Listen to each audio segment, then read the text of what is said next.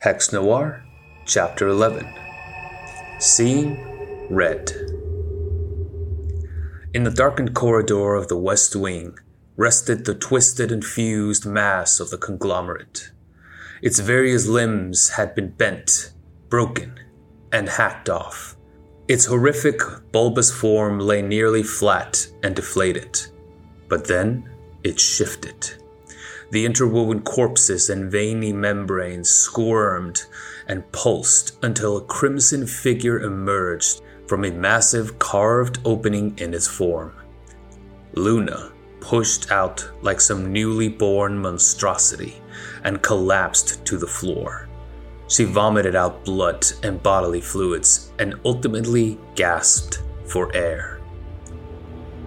The fight had taken everything out of her pushed her far beyond her limit, and yet, even now, after all that, all she could think of was her sister. Her mind was a whirlwind of terrible thoughts, a ravenous need to tear apart flesh and bathe in blood. Luna looked up and found the awful visage of Mama Brutus lording over her. But its form had changed. Its head nurse uniform had been all but torn off, and its skin had blackened and hardened. Twisted horns and spikes had pushed through on various parts of its body, and its hair now drifted weightlessly in the air. Even in her frenzied state, Luna understood that Mama Brutus was becoming something else entirely. Something that had not walked this earth in hundreds of years. Its singular eye stared down at her, and its mouth smiled with maddening glee. Only she couldn't tell where its form ended and the darkness around it began. It leaned down to stare into her darkened eyes, and Luna could hear the deranged whispers in her mind intensify. She suddenly knew exactly what she needed to do. The monstrosity reached forward with its gangly and twisted hand, and in its palm it held a key.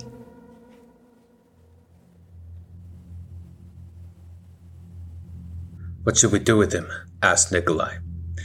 Did you hear what he said about the experiments? asked Luna, still maintaining her fixed gaze upon Brimwall. Only the last part, but I heard enough. Please, Brimwall whimpered. You, you don't. You have to understand, I didn't want any of this. Were you forced to do it? Alba asked. And when he didn't answer, she continued. Did your superiors put a gun to your head and force you to sacrifice lives? Tears streamed down Brimwall's face now. You don't understand. Oh, I think we understand just fine, said Nikolai. What should we do? Alba inhaled deeply.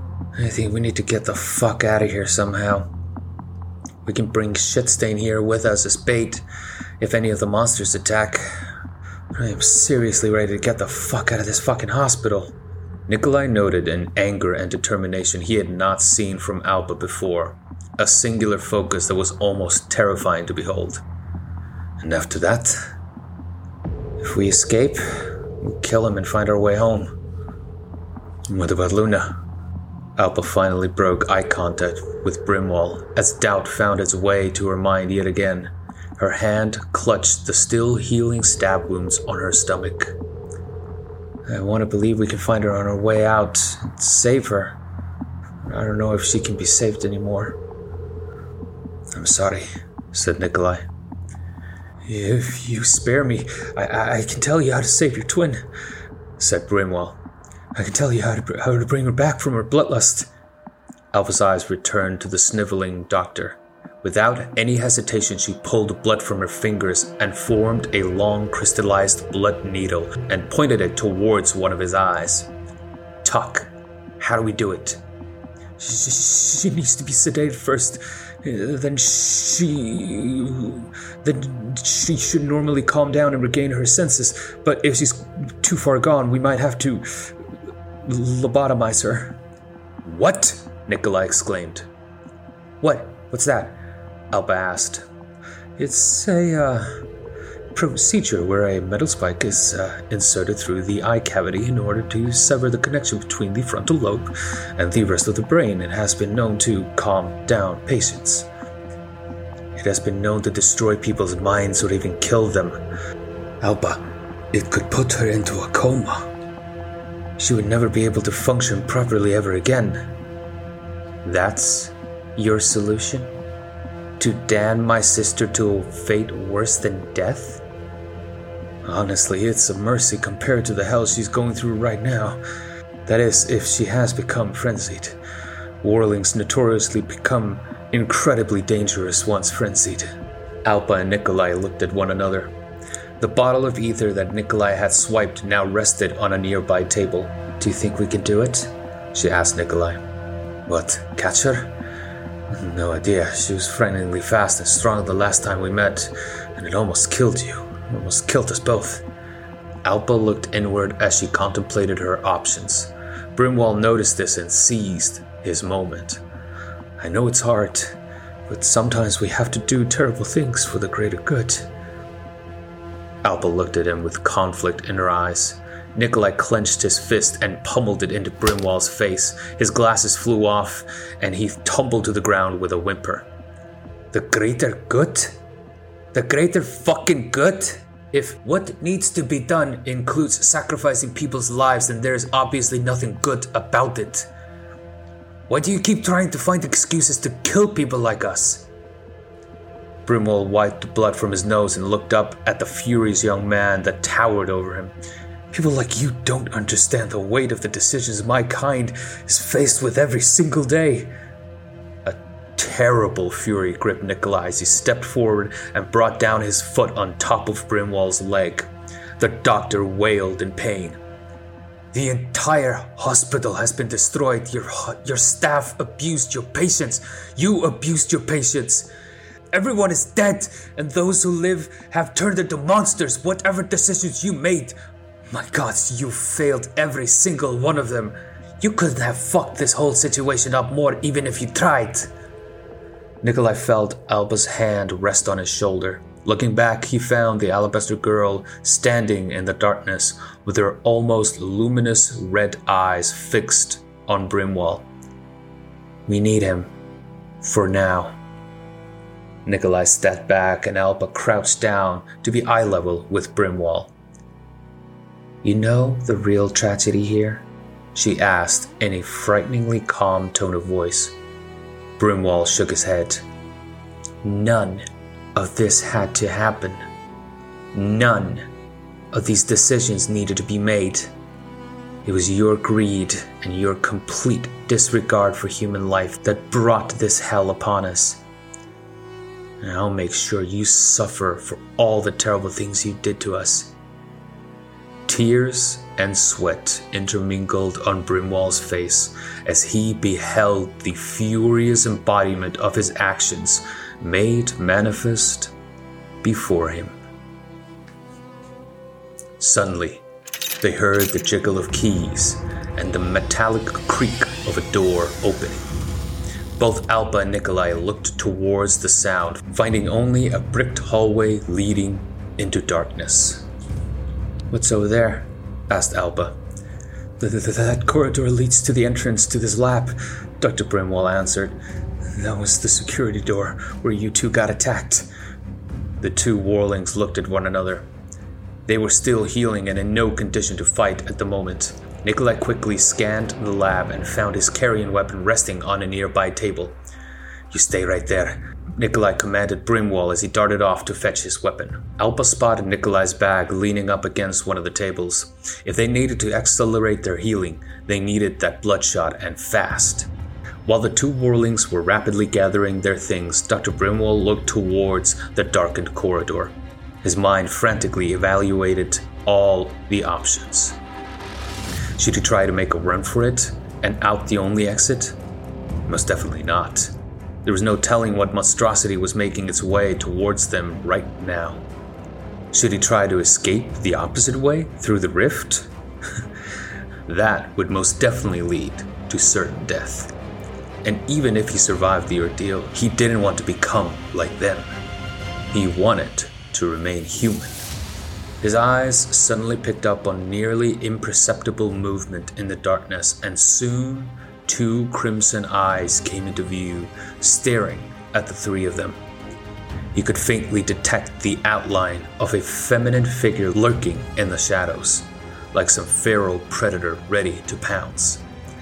Alba rifled through the bag and pulled out the bloodshot and two vials. They only had one left after this.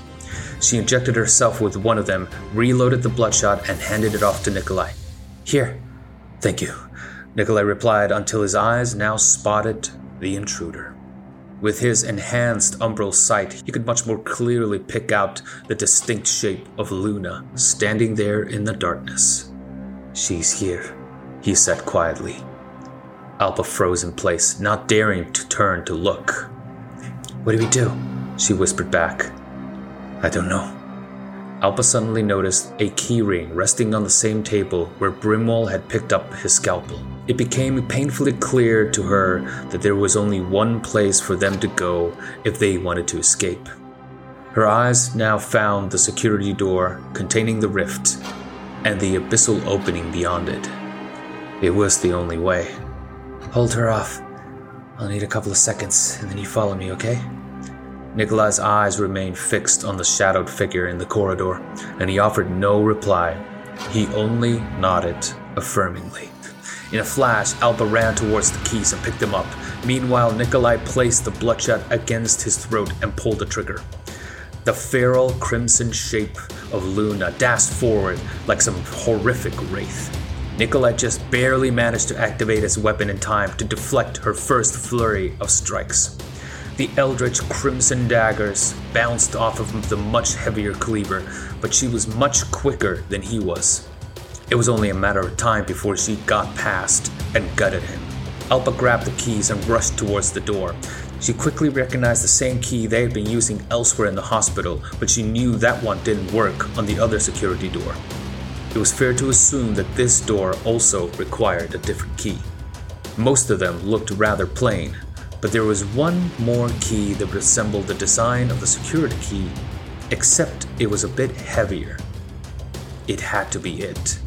In one swift movement, she inserted the key, turned it, and much to her relief, she heard the heavy door unlock. Nikolai! she called out as she opened the door. As she did, however, she felt an oppressive wave hit her, like some force had spilled through the open doorway to constrict her body and mind. But she ignored it and pushed inward. Nikolai parried another flurry of attacks, and when he saw his opening, he pushed the flat of his cleaver forward and smacked it right into Luna's face, sending her stumbling backwards.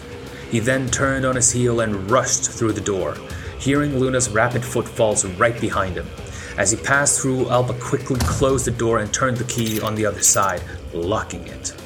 Luna slammed into the door and then wildly struck at the window as if to try and break through.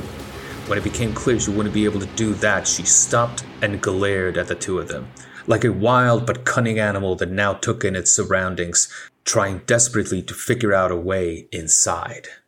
Alba looked at her sister now once more and felt nothing but heartache.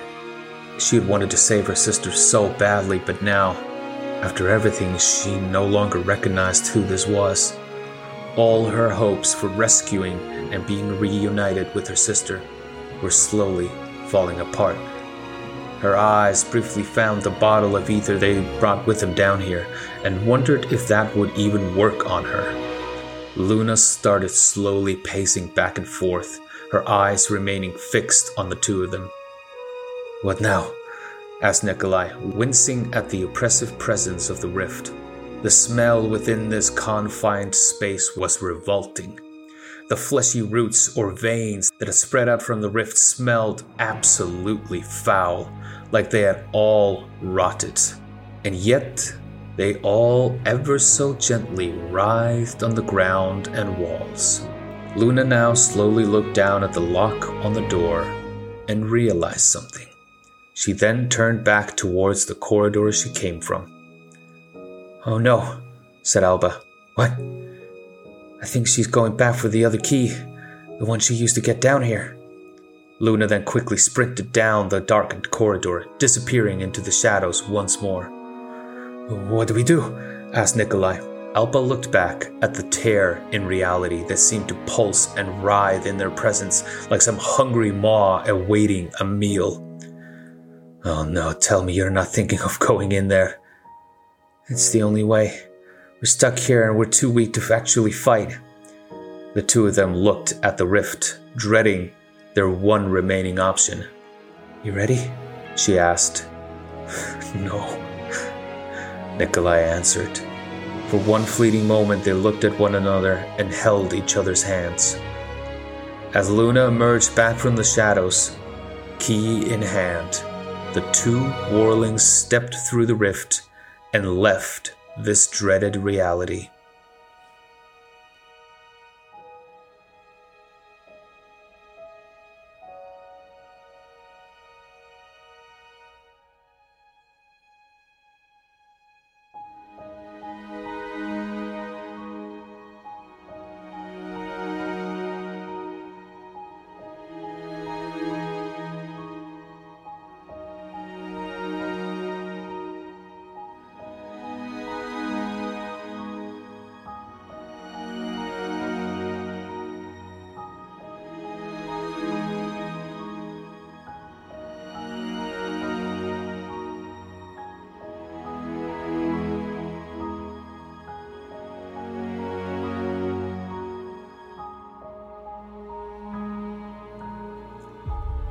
Luna ran through the subterranean lab, unlocking the security door and swung it open, but she hesitated before entering, as if some measure of horror managed to give her pause in her frenzied state.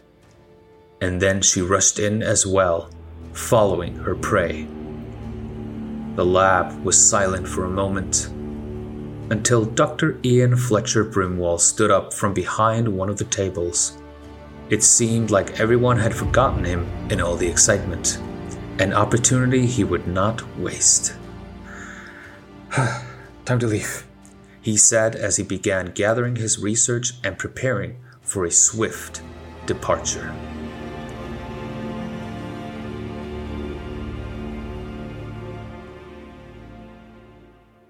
End of chapter 11.